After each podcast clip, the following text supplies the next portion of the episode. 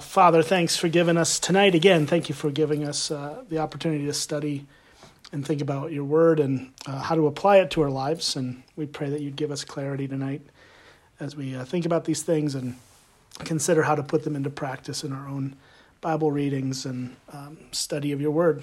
We pray that ultimately we don't just fall into a system of study, but we pursue you with the desire to be transformed by you and changed through your word and by your spirit. And we pray for your help in that. In Jesus' name, amen.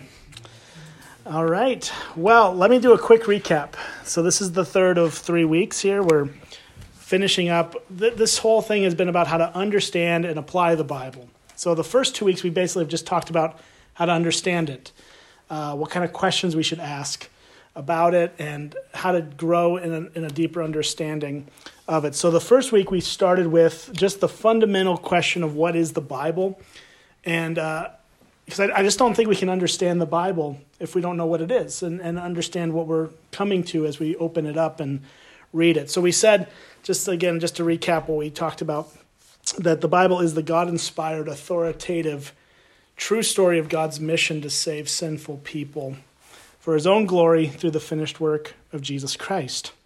That is the whole thing. The story is the Bible is a collection of writings and stories and histories and letters and all kinds of different things, different forms of literature, but they all work together to tell one big story about Jesus Christ coming into the world to save us for the glory of God. So that's what we need to recognize it is. If we're going to understand the Bible, we've got to approach it as it actually is, which is that overarching message of God's salvation through Christ. And then last week, we talked about how to read the Bible in a Christ-centered way, that the Bible is all about Jesus, that's the whole point. He's the center of it. And so we have to read it in a way that is centered on him. And we basically talked about how to do that through asking two foundational questions. What does this Bible teach me about God? And then within that, there was a few other sub-questions to ask, like, what does this say about his character? What does this say about his conduct? And what does this say about his concerns? And then what is the second big question to ask is, what does this passage teach me about people? What does it teach about people as image bearers of God? What does it teach about people as sinful people?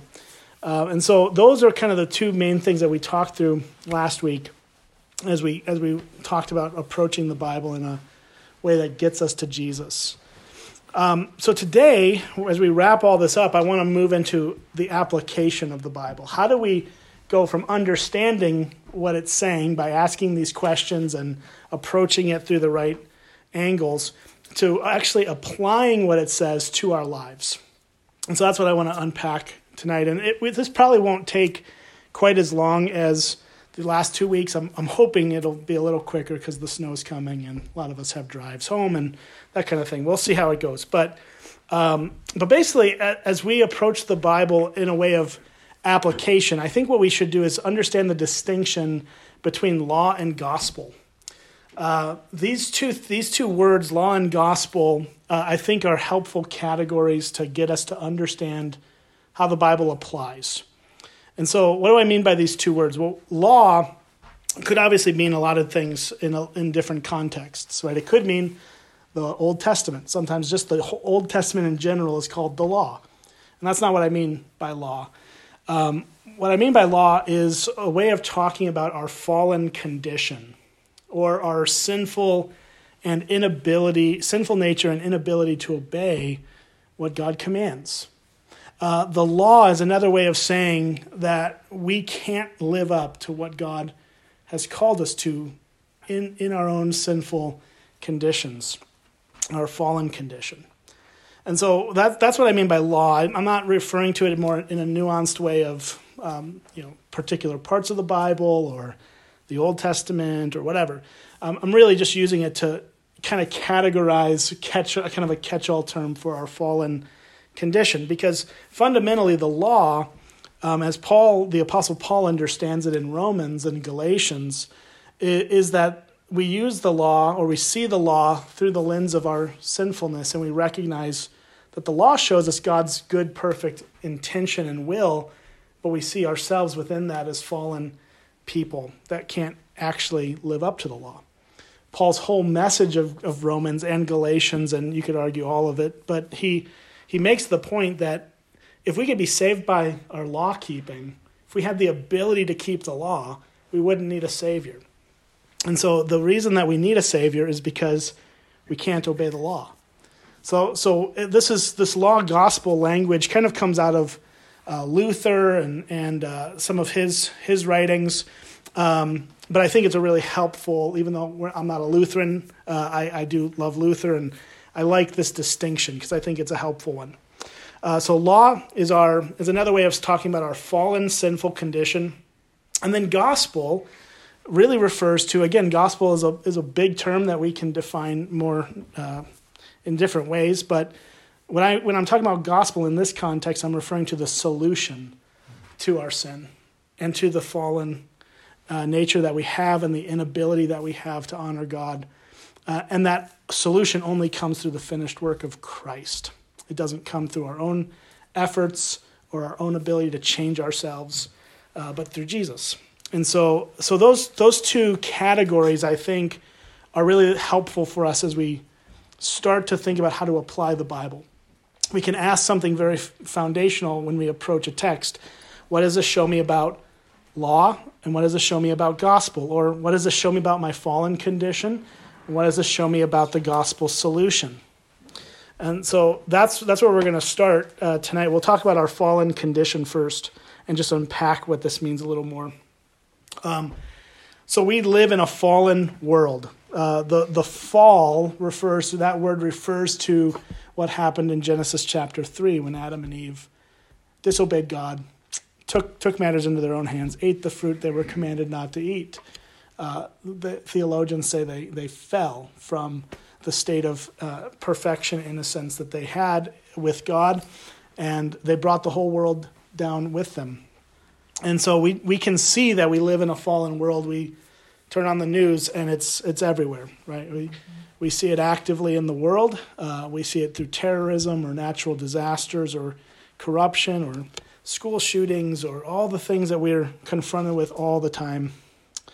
And we see that same kind of evil, although in different forms, closer to home too. It's not just the big, bad, scary world out there. It gets closer to us and happens in coworkers bending rules but then getting promotions, and just the unfairness of that, or your neighbors flaunting immoral lifestyles, or a close friend betraying you, a loved one being diagnosed with cancer, any of these things, and many, many more, right? We can't possibly talk about every way that the world's fallen. We know it, and those are just some examples of it. We also see, oh boy, what was that? That was like a raccoon or something. Holy cow. It's big. Ah. I used to say we live in a zoo in this building, and it's been a while. But okay, well, there we go. So ignore the raccoon above your heads. Okay, so we see the fallen world, right? But we also see evil and suffering. It's not just limited to what's outside of us. It's also limited. It comes into us ourselves. It is in our immediate lives. It's in our own situations, our own relationships. We know we are not only sinned against, but we sin against others and against God ultimately, right? So we see this in our own lives too. Sinful desires tug at our hearts, our minds. We're lured to disobey God. Sinful words come out of our mouths and hurt others. Sinful actions come naturally to us. All of this speaks to the fact that we live in a fallen world, and we have fallen souls outside of Christ. So although the specific examples are obviously different from person to person, everyone struggles with different things. We're not all identically sinning in the same ways, but we're all sinners, and those few examples are just examples. But here you have a number of passages that just give us the universal nature of sin for all people. One is Jeremiah 17, verse 9, which says, "The heart is deceitful above all things and desperately sick. Who can understand it?" And Romans 3:23 says, "For all have sinned and fall short of the glory of God."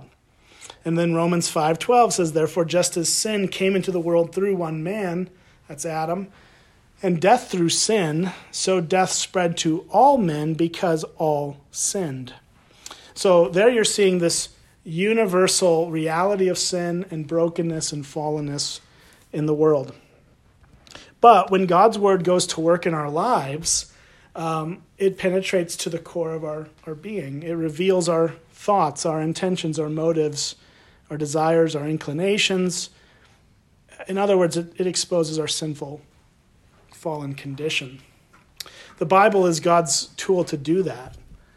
The Bible is what God has given us to see the fact that we are sinners.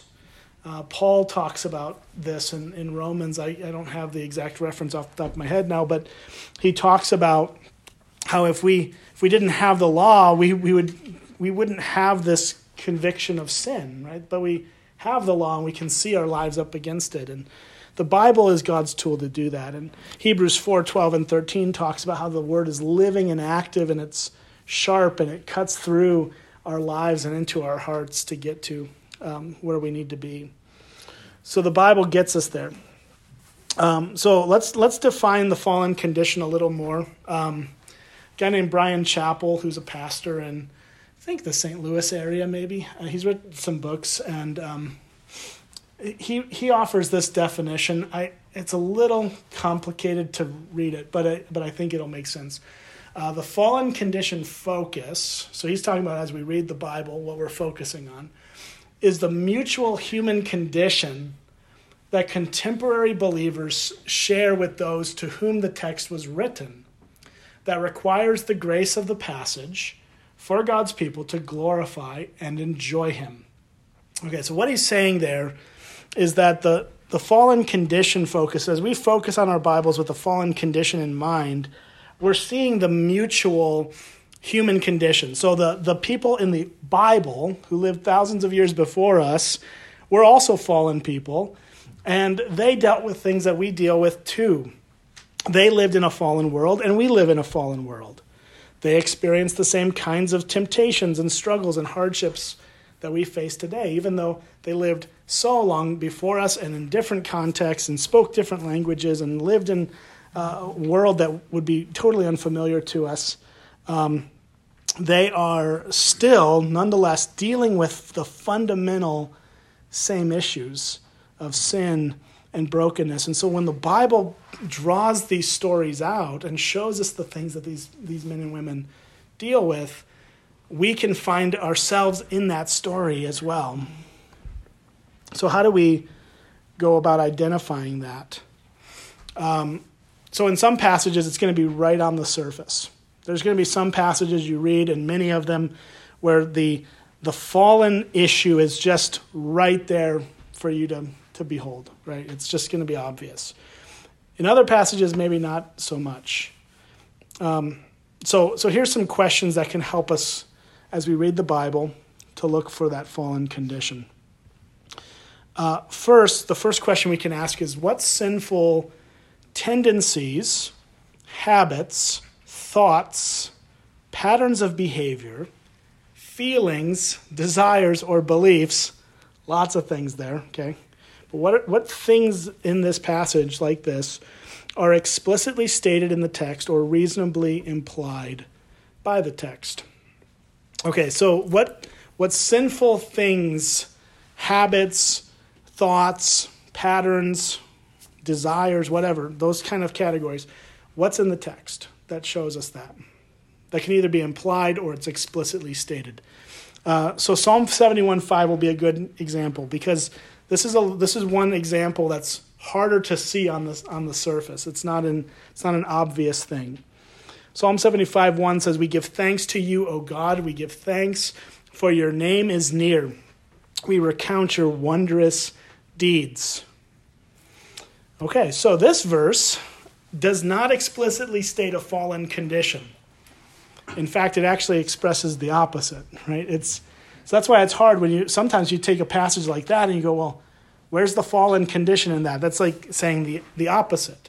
But if we actually think about it, and that's where so much of this comes in, is like we need to give time to deep and just some real reflection, meditation, thought. Not just try to buzz through Bible reading in 5 minutes to check it off a list because we need to do it, but to actually dwell on it, think about it. If we pause to reflect on this, we will realize that we don't always give thanks like we should. Like that verse, let's go back to it. We give thanks to you, O God, we give thanks for your name is near. We recount your wondrous deeds. Well, can we reasonably read that verse and go, yeah, that's true of me all the time? Of course not. We're sinners. We don't always give thanks to God. We don't always give thanks. And so we don't always recount his wondrous deeds. So the things that verse is saying should be the things that we're drawn to or moving towards as sanctifying people, but we're not always there. So the fallen condition that emerges from a verse like this is that we fail to give thanks to God, and we forget that he is near us. Another condition that might be drawn out is that ingratitude grows in us when we fail to remember and talk about what God has done for us. So again, it's not always reading the text and going, okay, well, so therefore I'm the perfect shining example of this passage. Sometimes the passage is actually glaringly showing us, oh, that's not me. Like I'm not in that boat, at least not all the time. And so then we can start to see ourselves in areas in which we need to confess sin, repent, turn back to Christ. And that's what the whole point of the fallen condition is meant to get us to, is a place of recognizing our sinfulness. Another question we can ask to identify a fallen condition in a passage is, what evidence of the effects of the fall is explicitly stated in the text or reasonably implied by it that needs the redemptive work of God? So what are the effects of the fall in this passage? What does this passage tell me about the world that is a fallen world, a sinful world? What does it say about this world as I read this text? This question helps us see that consequences of the fall are not necessarily the direct result of specific sin. Instead, they're simply a result of living in a fallen world. So I've said this at times in sermons over the years, that sin is the reason that there's suffering, but not all suffering is the result of a specific sin. And a lot of times we want to point to, a lot of times, maybe not us in this room, but people will, like Job's friends, as Job suffered, what was their conclusion? Well, you must have done something to deserve this. What's the problem here, Job? You did something. Own up to it. And we know from that passage, that book, that he hadn't. This was God's will in his life, and those guys were dumb, and they were offering terrible advice. But here's a good example from the New Testament of this. It's from John 9, 1-3. It says, as Jesus passed by, he saw a man blind from birth. And his disciples asked him, Rabbi, who sinned, this man or his parents, that he was born blind? Jesus answered, it was not that this man sinned or his parents, but that the works of God might be displayed in him. That's an interesting passage, and it's one of my favorites in John's Gospel. As that story plays out, it's just amazing. We don't have time to look at the whole passage tonight, but just from those first three verses, we see Jesus makes it very clear that this man being born blind was not the result of his sin or his parents' sin. It wasn't a cause and effect. It wasn't, they did something, or he somehow, before he was born, did something. I don't know how the disciples were wrapping their heads around that idea, but they were trying to figure out whose sin caused this man's blindness. This man was born blind. This doesn't seem right. Someone must have done something. And Jesus says, no, that's not the point. That's not what's happening. He actually says it's not that this man sinned or his parents, but that the works of God might be displayed in him. So there's actually a purpose for the man's blindness, and it's not a result of sin directly. However, the reality of blindness itself is the result of living in a fallen world. right? People are born into this world with various disabilities, various illnesses. It's a reality of a fallen world. And the fallen condition in this passage would simply be that we live in a world where people suffer. I think well, I'd be jumping ahead of myself to get to the conclusion that we get in that passage. I'll maybe try to bring it back around to that. But I think that passage clearly shows us both. It's a great example of both the fallen condition and the redemptive work of Christ in this world. So I'll try to circle back to that if I remember to. But let's keep going with this fallen condition thing. Here's another example, another passage we can look at as an example. Acts 15:37-40. So to set the context up here, sometime after the end of their first missionary journey together, Paul and Barnabas decide to return to the cities where they had planted churches. Okay, and so here's where the passage picks up here. It says, now Barnabas wanted to take with them John, called Mark, but Paul thought best not to take with them one who had withdrawn from them in Pamphylia and had not gone with them to the work. And there arose a sharp disagreement, so that they separated from each other. Barnabas took Mark with him and sailed away to Cyprus, but Paul chose Silas and departed, having been commended by the brothers to the grace of the Lord. And he went through Syria and Cilicia, strengthening the churches. Okay, so this is just recording an event that happened. It's a historical account of Paul and Barnabas and their split from ministry towards with one another. And they split over a disagreement about a guy named John Mark. And Barnabas thought John was ready to go again. And Paul was like, man, don't you remember he deserted us? And like, maybe we shouldn't trust this guy. And so they couldn't get along. They couldn't come to an agreement. There arose a sharp disagreement. And I wish Luke would have expounded on this a little more, because it's not real detailed, but there's this sharp disagreement between Paul and Barnabas, and they decided they couldn't keep working together. So these two godly men could not agree. And the passage, which is interesting, the passage does not settle the issue of who was right and who was wrong. It doesn't tell us. It doesn't give us a definitive statement of Barnabas was wrong or Paul was wrong. So what it's doing is it's helping us see, as we look at it through the lens of the fallen condition, is it's showing us the consequences of living in a fallen world, which is conflict is inevitable, and that conflict is even between believers. Believers are not immune from conflict with one another.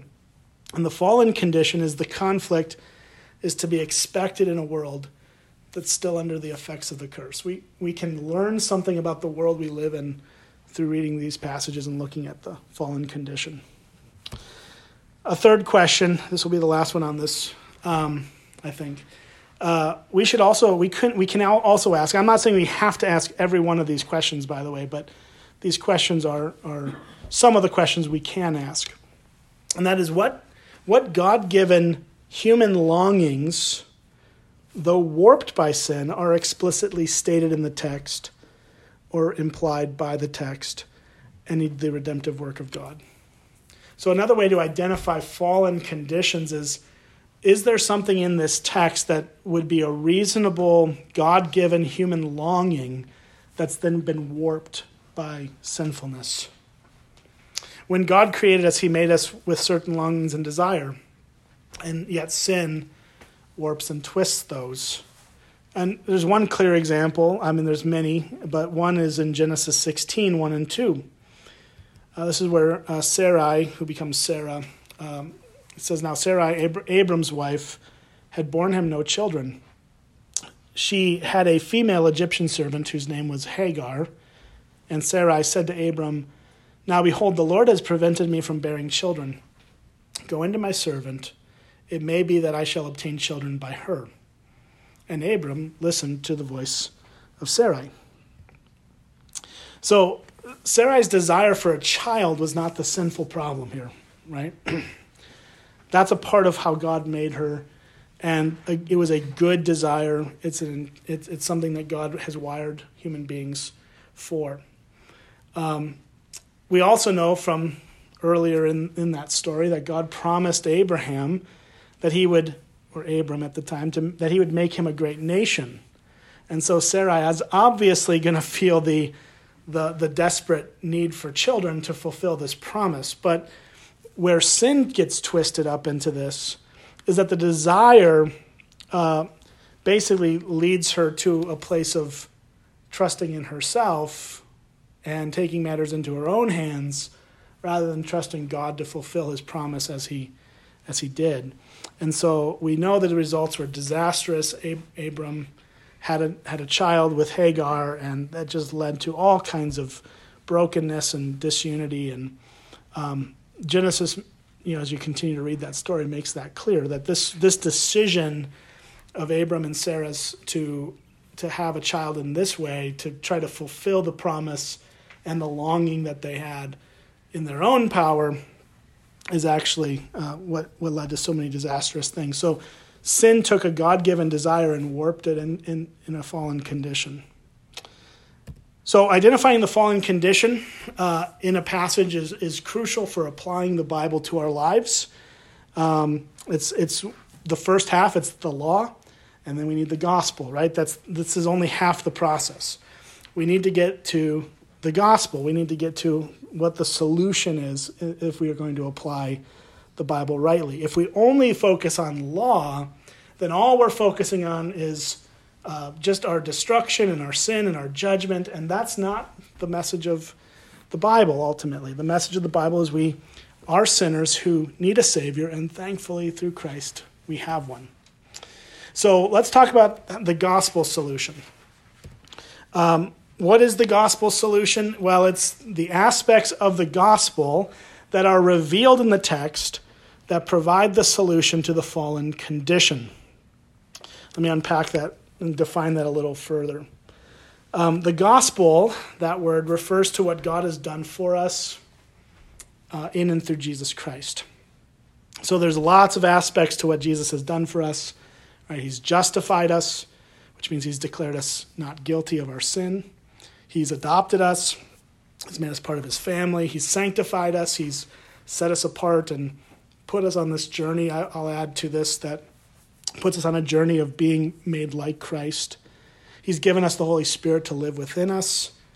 And these are just some of the aspects. Right? You can look at Ephesians 1, that whole chapter, that first chapter of Ephesians. Paul just lays out all of these blessings that we have in Christ and because of Christ. And just if you ever want to do a deep dive on that, it's just amazing the ways in which Paul shows us what the gospel does for us. And so just as every passage in the Bible has a fallen condition, because every person aside from Christ is sinful, so does every passage have a gospel solution.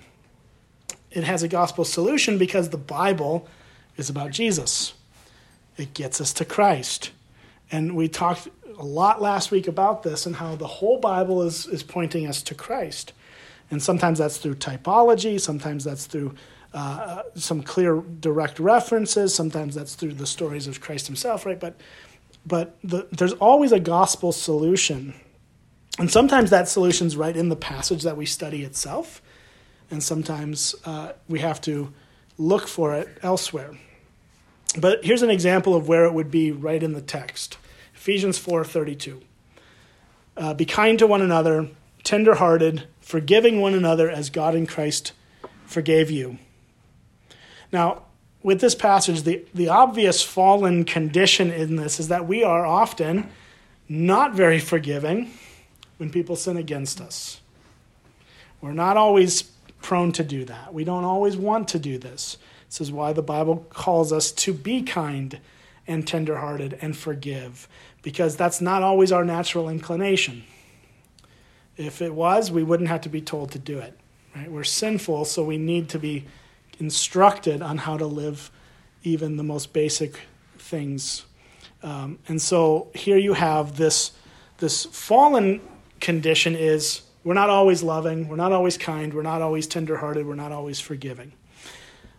But the immediate call, after immediately calling believers to forgive, Paul shows us what the gospel solution is, which is we're forgiven in Jesus Christ. Right? So we are to forgive one another as God in Christ has forgiven you. We have the gospel solution. We don't want to forgive because we're sinners, but because Christ has forgiven us, so he empowers us to forgive out of that. So forgiven people will forgive people, right? And that's kind of this is the gospel doctrine, gospel culture thing that we talk about at Springbrook all the time. That the way that the gospel is unpacked should lead to how we are formed by it. But there's other cases where we may have to supply gospel solutions from elsewhere in the Bible. It's not always going to be directly in the text we're studying. An example of this would be Genesis 4:1-7. We're not going to read the whole passage, but this is the story of Adam and Eve's first two kids, Cain and Abel. You're probably familiar with the story. Cain gets jealous of his brother Abel because God accepted Abel's sacrifice and not Cain's. He ultimately goes and kills him, committing the first murder. And so after that happens, God speaks to Cain and tells him that sin is crouching at his door. That was before the murder. I'm sorry. That was the prelude to that. So what we're learning from that passage, and you can read it, is basically sin is a hungry, predatory animal ready to devour us. But this passage doesn't show us how God solves the problem in and of itself. But other parts of Scripture do, right? We know we have a whole Bible. We have a whole Bible. My wife was just at a conference where someone was speaking, and he said, and I don't even know the guy's name, but he was preaching through Mark, and he said how Mark doesn't mention the virgin birth, and which is true, and so then he said, so that, I guess that means it's not a foundational doctrine. And it's like, Crystal's texting me. She's like, this guy just said this because we have a whole Bible, sir. Like, what are you talking about? We don't just have the Gospel of Mark. So again, just it goes to show that people can misunderstand things. And sometimes we think if it's not right there, then it's not central. But it's like, we got to look at the whole thing. So we have Romans 6:5-11 as one example of how the gospel solution answers the question of this predatory sin that's hungry for us, right? Christ gives us the answer. It says in 5-11 of chapter 6, "For if we have been united with him in Jesus in a death like his, we shall certainly be united with him in a resurrection like his. We know that our old self was crucified with him in order that the body of sin might be brought to nothing, so that we would no longer be enslaved to sin. For one who has died has been set free from sin. Now if we have died with Christ, we believe that we will also live with him. We know that Christ, being raised from the dead, will never die again. Death no longer has dominion over him, for the death he died to sin, once for all, but the life he lives to God. So you also must consider yourselves dead to sin and alive to God in Christ Jesus." And so, and then it says, I'll read verse 12. "Let sin, therefore, not reign in your mortal body to make you obey its passions." So this passage shows us that because of Christ's death and resurrection and our union with him as believers, we're no longer enslaved to sin. So sin may be this hungry, predatory animal that wants to devour us, but it doesn't have the power to do so because Christ died to kill sin and was raised to conquer it once and for all. So we see that we've been set free. We're united to him. We've died with him, and we've been raised with him. And so we don't have sin and its power hanging over us. So the gospel solution gets us to see that though we are fallen, we have a Savior in Jesus Christ who we are to believe in and confess our sins to and depend upon for life transformation. So as we as we start this process of application, we should be looking for those clues of where's the fallen condition, where's the gospel solution, and just start to try to unpack those things. Okay, real quickly, I've got, and we're not going to, I do mean pretty quickly here. I've got four more questions to bring to your mind as you think through how to apply the Bible. But I want to answer this question: how do we apply the Bible to our whole lives? Right, that's what we want. That's what, as Christians, we want to see the Bible influence our whole lives. So I've got about four questions here, and we're not going to spend a ton of time on any of them, but I think they're helpful just to get your minds moving in the right direction. So the first question we could ask ourselves when applying the Bible is, what does God want me to think or understand from this passage? What does God want me to think or understand? Before we were born again, Satan blinded our minds. He prevented us from seeing the beauty of Christ. But that changed when God made us spiritually alive, right? So as believers, we've been given the mind of Christ now, and we are, even though we are now still tempted to think the way we did before we knew Christ. We have the tug and the pull back and forth, but we have minds that have now the capacity through the Spirit of God working in us to help us understand or to think rightly about God and ourselves, as we talked about last week, right? Asking those questions of, what does this say about God? What does this say about people? The only way we can answer those questions is to be able to have the mind of Christ in us and to be able to understand what we need to understand. So to be conformed to this world means to think and believe and desire and act like people who don't know Christ, right? So that's the mind of someone who's not in Christ. They just think like everybody else, and they're molded and squeezed into different values and ideals. But the antidote to that is to be conformed and transformed by the renewing of our minds, as Romans 12 one says. We should be transformed by the renewing of our minds.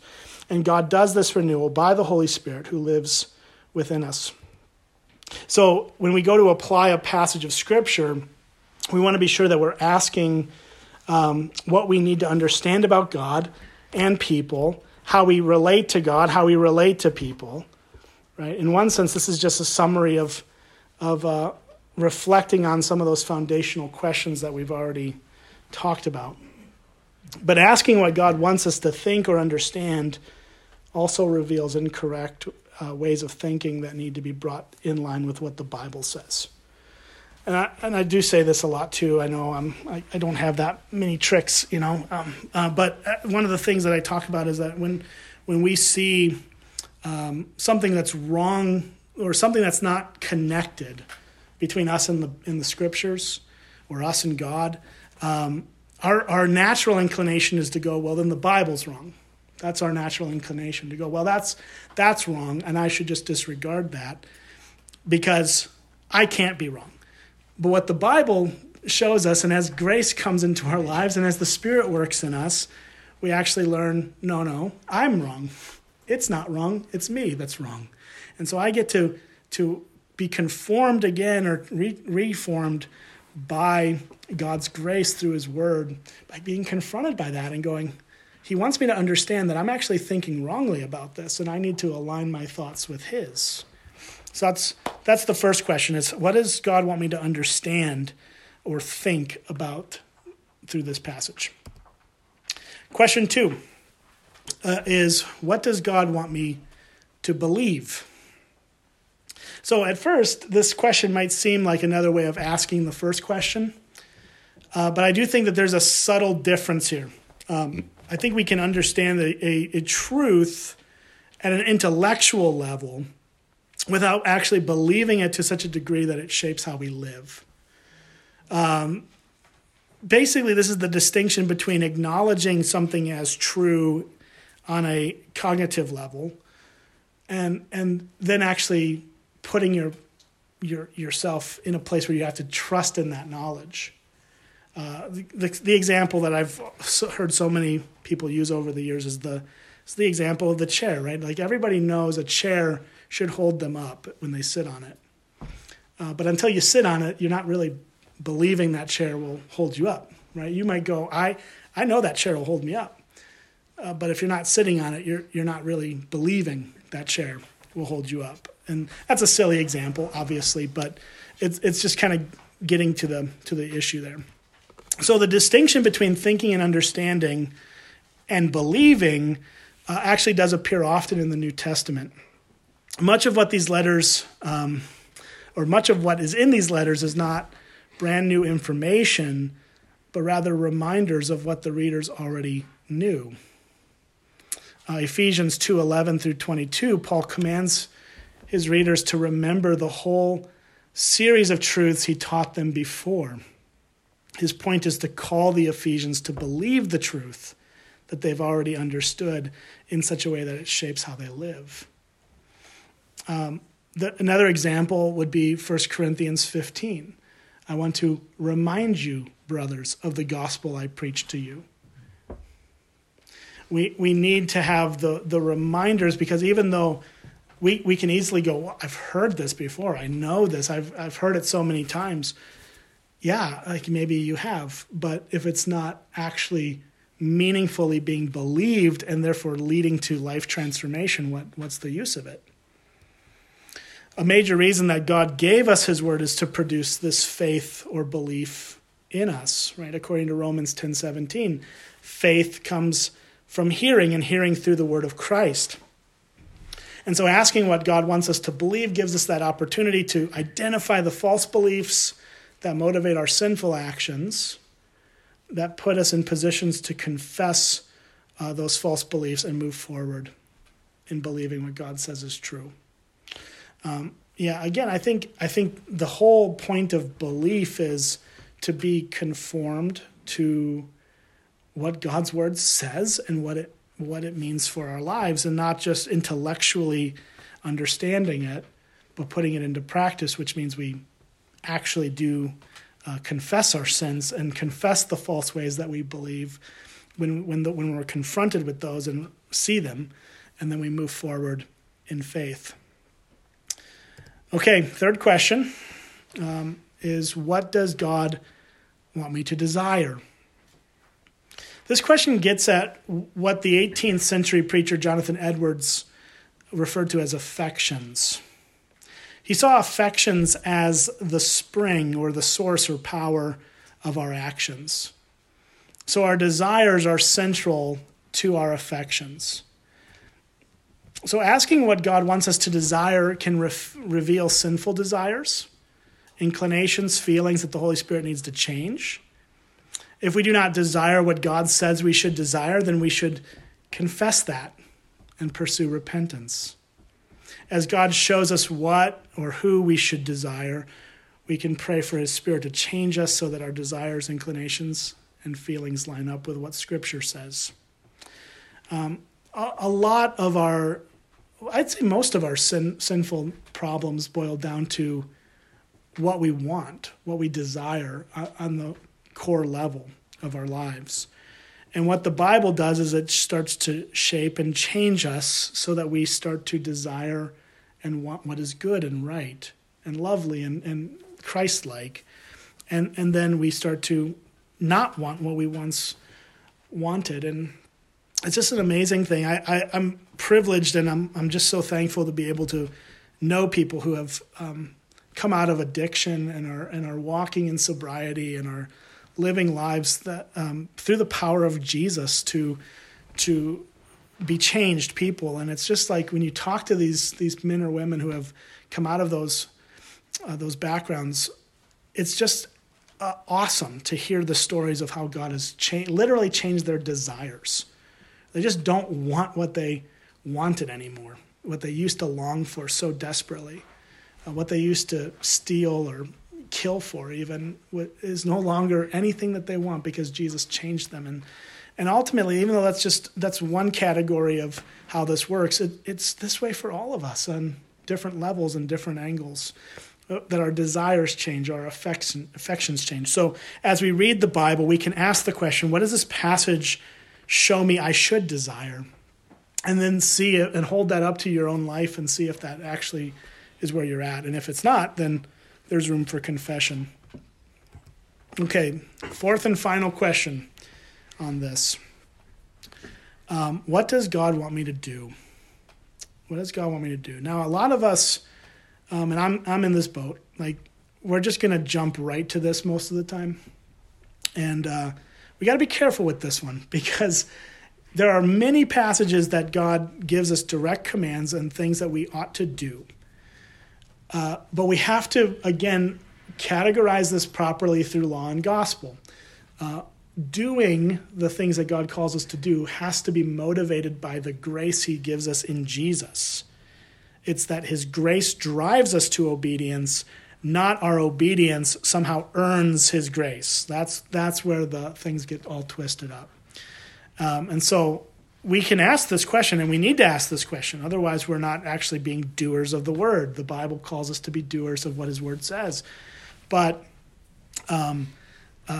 we need to make sure we're not twisting this up into some kind of Pharisaical works righteousness thing, too. So it can get a little sticky if we're not being careful there. Okay, so some passages in the Bible give us direct commands on what we should do as followers of Christ. Here's an example, Romans 12. Now, this is important. Romans 12 is at the very end, practically. There's only, how many chapters are in Romans? 16? 16. So we're at the tail end of the book. The first 13 chapters, the first 11 chapters, I'm not a math guy, obviously. First 11 chapters of Romans are all, this is what the gospel is. This is your sin. This is how Christ saved you. This is the gospel. And then Paul begins to make application. He didn't put chapter 12 in the content of chapter 1 because it's not where it belongs. So even that can teach us something. But Romans 12, 9 to 17, it's a long section here, but it's just filled with things that we are to do. Let love be genuine, abhor what is evil, hold fast to what is good, love one another with brotherly affection, outdo one another in showing honor. Do not be slothful in zeal, be fervent in spirit, serve the Lord, rejoice in hope, be patient in tribulation, be constant in prayer. Contribute to the needs of the saints and seek to show hospitality. Bless those who persecute you. Bless and do not curse them. Rejoice with those who rejoice. Weep with those who weep. Live in harmony with one another. Do not be haughty, but associate with the lowly. Never be wise in your own sight. Repay no one evil for evil, but give thought to what is honorable in the sight of all. So coming up with a specific action from that passage is not hard to do, right? What's hard to do is all the things we're supposed to do from that passage, right? That's what gets kind of scary, is how many of those things we're not doing or not doing well, right? And that's where we can feel guilt and shame and all those things. And again, we got to preach law and gospel distinctions to ourselves in that too. But here is where it's especially important to remember that Scripture was written for us, but it wasn't written to us. So in that case, in Romans 12, I think that we can all say that does apply pretty directly to us because we're in the same church category as we walk through those chapters of the Bible, right? Creation, crisis, covenants, Christ, church, consummation. We're in church, and that passage in Romans would fall in that part of the story. So I think with that one, yeah, we can pretty directly draw a line to ourselves for the most part. But there are passages where that's not the case, where it's written for us, but it's not written to us. So like Leviticus is a good example of this. Leviticus 19:9 to 10 says, when you reap the harvest of your land, you shall not reap your fields right up to the edge. Neither shall you gather the gleanings after you harvest. And you shall not strip your vineyards bare, neither shall you gather the fallen grapes of your vineyard. You shall leave them for the poor and for the sojourner. I am the Lord your God.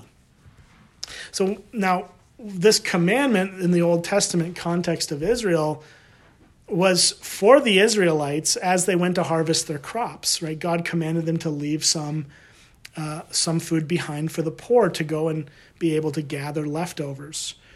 We see this practically play out in the book of Ruth, as Ruth is a widowed woman, and she goes to the field of Boaz, and Boaz was being an obedient farmer and is actually leaving sections of his field as he was commanded to be gleaned by the poor. But as we read this story today, we need to keep in mind that we're not Israelites, and more importantly, we're not under the Mosaic covenant. And so it would be misguided for us to conclude that God wants us to leave behind some vegetables in our garden or something like that. That's not really the application that we need to come to. You probably wouldn't want someone just traipsing on your land picking from your garden, right? Like that's kind of not the context we're living in. But we could conclude that God wants us to give and be generous towards local ministries that help meet the needs of the poor, right? There are ways that this principle applies or can apply to our lives, but it's not a direct one-to-one, right? Because most of us are not farmers. Most of us don't have fields or vineyards. So again, we're not ancient Israelites. We're not under the law of Moses. There's all kinds of things there, but there is a principle. And that is that we should care for the needs of the poor and help meet those as we're able. So asking what God wants us to do helps us recognize actions we should be taking, but we're not. But it also exposes actions that we should stop doing. Some actions that God brings to mind are occasional, and some are habitual. So pursuing repentance for repeated and habitual sins often requires help and encouragement from other believers, right? We are not called to walk the Christian life alone. We need one another to help us. And the Apostle James says that we should confess our sins to one another so that we may be healed. There is healing that God does in us as we open up our hearts to and our sin and our brokenness to other believers. And so that's another way we can apply that. But as we walk through habitual sin issues, we probably need help from others to walk with us and to have someone we can safely confess those things to. When we identify areas of sin, we should always be sure to root the desire, new actions in our transformed thoughts, belief, and desires. So we need to root our new actions in transformed, grace-filled thoughts and beliefs and desires. All right, so last slide here. The goal of understanding the Bible and applying it to our lives is life transformation. Right? We want to see God's Spirit use His Word to make us more like Jesus. So these four aspects of application, thinking, believing, desiring, and doing. As we approach the text, what does God want me to think here? What does He want me to believe? What does He want me to desire? What does He want me to do? As we approach the text that way, after we do the work of understanding its original meaning and what it says about God and all those things too, that does put us in a position to see God produce deep and lasting change rather, in our lives. So that's the goal. Applying the Bible is not particularly challenging. It's really just kind of running through as you read it, and you don't have to do all four of these systematically this way necessarily. Some people are more system people, and some people are more organic type people. But if you're starting to think deeply about the text, you're going to start to ask some of these internal questions about your own life and where you're not lining up with the thoughts or beliefs or desires or actions that God has for you. So putting that into practice will really be a benefit to you and will help you grow in your Christian walk. So there's that. And we're at basically just about an hour here. That's what I was shooting for. So let me pray for us. And again, I'll be around for a little bit if you want to chat. But let me pray. Father, thank you again for your word. Thank you for giving us the scriptures to help us grow and be like you and mature and be sanctified. So we pray for your help as we go from here and put into practice some of the things. I know we've been drinking from fire hoses the last few weeks, so I just pray you would help us apply the things that we need to apply into our Bible reading, and that you would give us grace as we do that, and help. And we pray it in Jesus' name. Amen.